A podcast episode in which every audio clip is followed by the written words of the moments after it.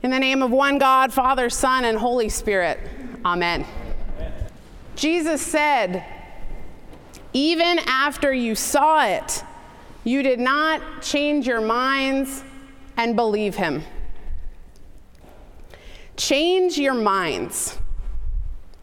All week, I've been thinking this is the point of today's gospel lesson.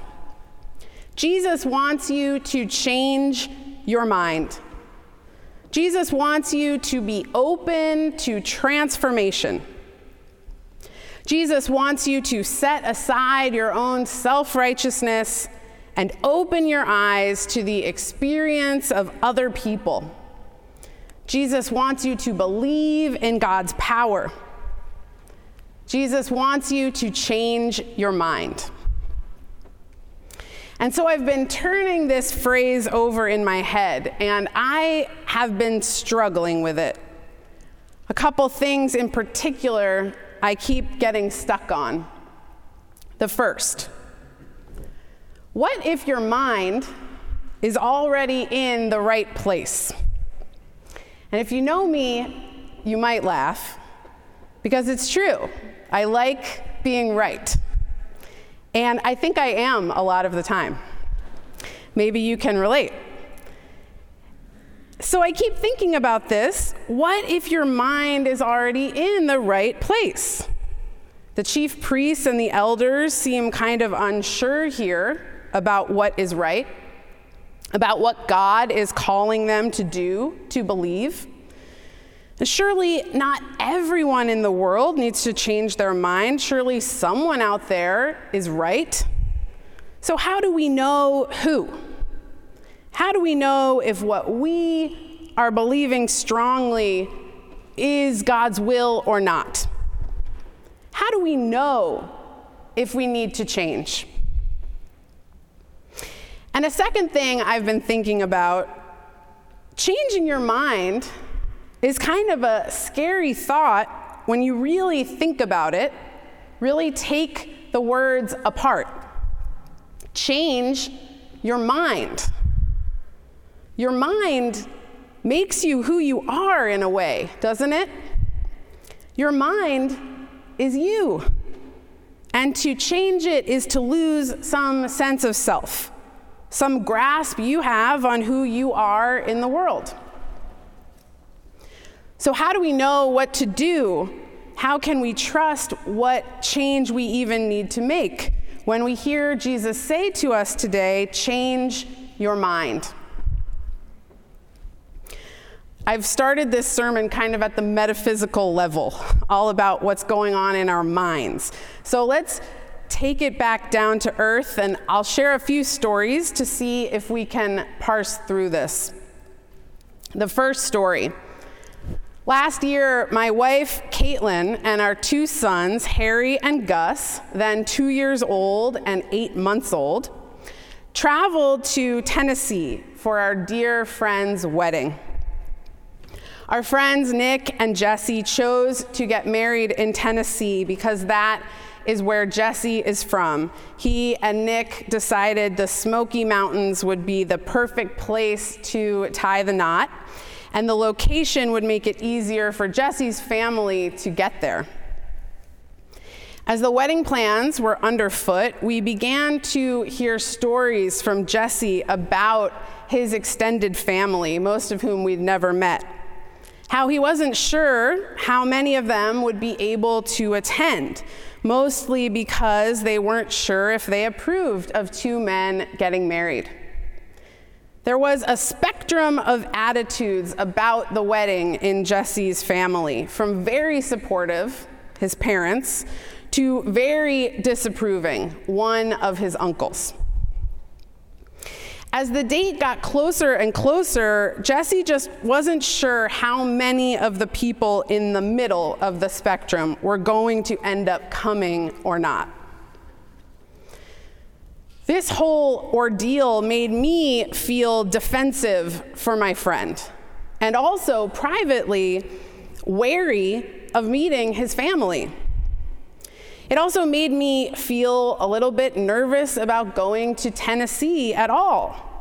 Was this going to be a safe place to travel with my wife and two kids? And I was actually going to officiate the wedding. What was in store for us? What might we have to deal with when we got there? On the day of the wedding, we had a lot to do a rehearsal, getting dressed, hair and makeup, and photos. And Caitlin and I hadn't put together that we both had to do all those things simultaneously, and we hadn't arranged anyone to help us with Harry and Gus. We were at the wedding suite with a cranky toddler who wouldn't nap and a hungry baby, and our hands full of curling irons and makeup, wondering what we were going to do. When in swooped Jesse's cousin in law, a guy about our age with a thick southern drawl and a beer can in one hand. Y'all want some help with the kids? And within a few minutes, he found a game to occupy Harry and he made a bottle to feed Gus. You two keep getting ready, he said with a smile and the kids were fully taken care of. Caitlin and I still talk about John's kindness. We don't know how we would have done it without him on that day. At the very least, our hair would not have looked as good. And it was help from, to my mind, a totally unexpected place. I had gone into the situation expecting, if not fisticuffs, then at least to put up some protective barriers between me and my family and Jesse's extended family. And yet here came someone ready to break through them. John, as a parent himself, saw exactly what we were facing and knew how to help, and he did. I don't know anything really about what John thinks about politics or God or human sexuality or anything. I don't know what John says, but I know what John does. I know that John came and helped us. Another story about changing minds. As some of you may know, my mother is an Episcopal priest as well. She grew up in the 1960s before the ordination of women to the priesthood in an Episcopal church in Reno, Nevada. Now, my mother is a special creature. She's probably watching this. and as a child, she loved church. She loved everything about it. And she especially loved her priest, Father Carroll. The whole family loved him. Her brothers loved him, her mother loved him, and even her church skeptic father thought he was smart and respected him enough to say his being a priest was a loss for the business world, which was his highest form of praise. So Father Carroll became a family friend. Eventually, Father Carroll was called to another church but the family kept in touch with him through the years, occasional visits and Christmas cards. And then my mother's family moved back east to Philadelphia. They found a new church and a new priest, of course. But really, for my mom, Father Carroll was the one she remembered most as being foundational to her faith. The one who taught her what there was to love about church about a church community and how it reflected God's love in the world. When my mother was in high school, the debate about women's ordination in the Episcopal Church was really heating up. And one day she saw that Father Carroll was coming to town to participate in a panel debate on the subject. My mother, harboring questions about her own call to be ordained as a priest, attended the panel and Father Carroll was on the wrong side.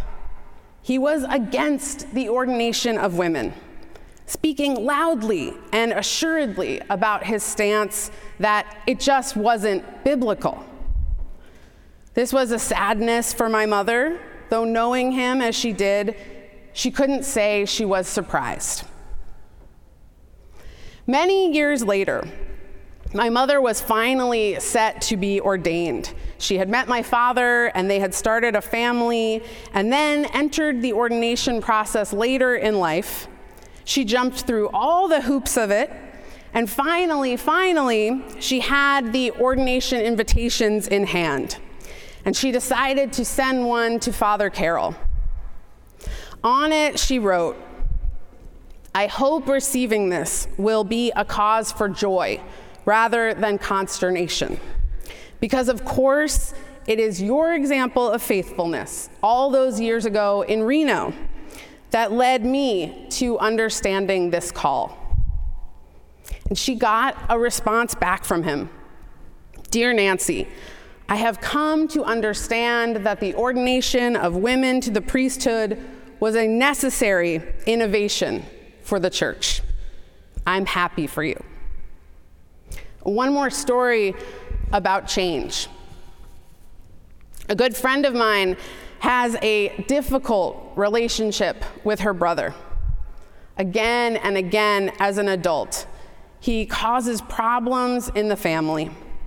He does not care for himself, he fights with their parents, and he doesn't seem to want to maintain a loving relationship with anyone. For years, she would describe her overwhelming emotion towards her brother as anger.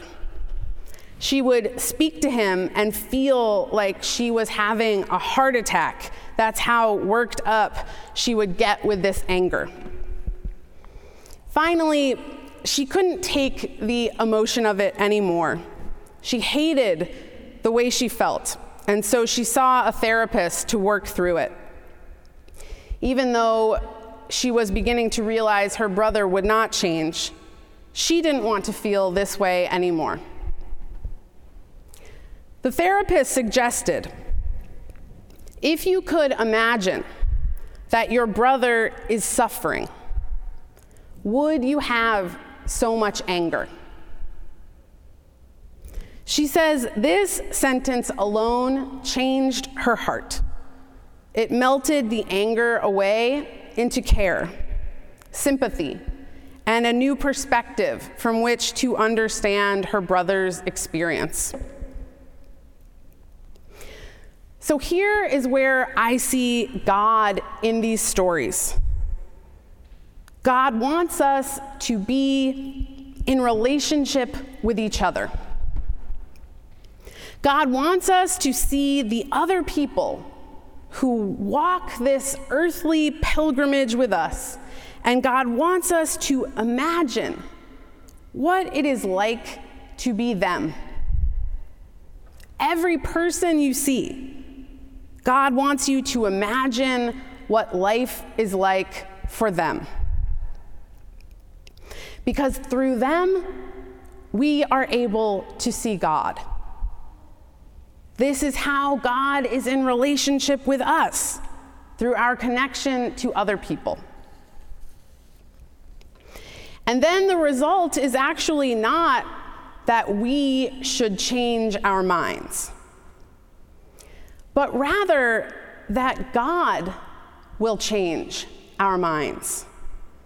God will be the one to enter in and change your mind if you can remain open to it. So, how do we know? How do we know if we are right?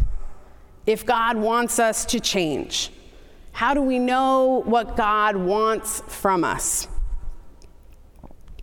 We will only know through our relationship with the other, the person we fear the person who has disappointed us, the person who seems unlikely to help, the person who we think must not be good enough or smart enough or strong enough.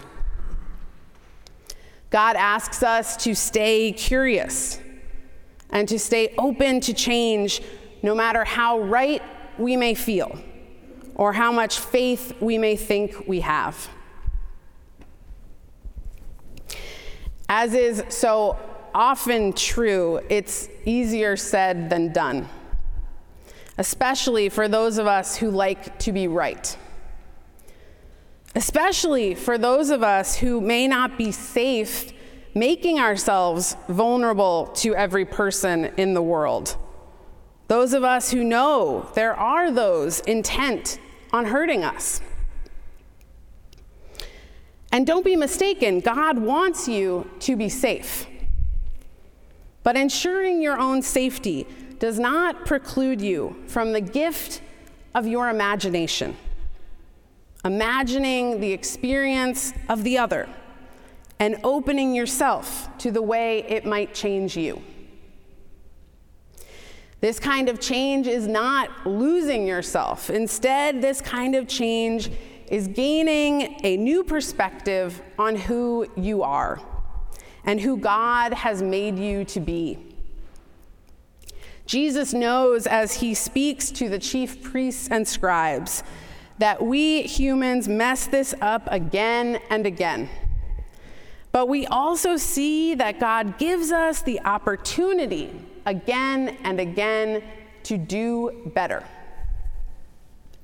Whatever way you have behaved in the past, whatever thing you have said you might do, whatever way you have hurt another, Jesus is not concerned with what is past. Jesus is only concerned with what you are going to do next. How will you treat people now? Now you have heard this. Now you have seen this. We can hear Jesus say, Now go and let God change you. Amen.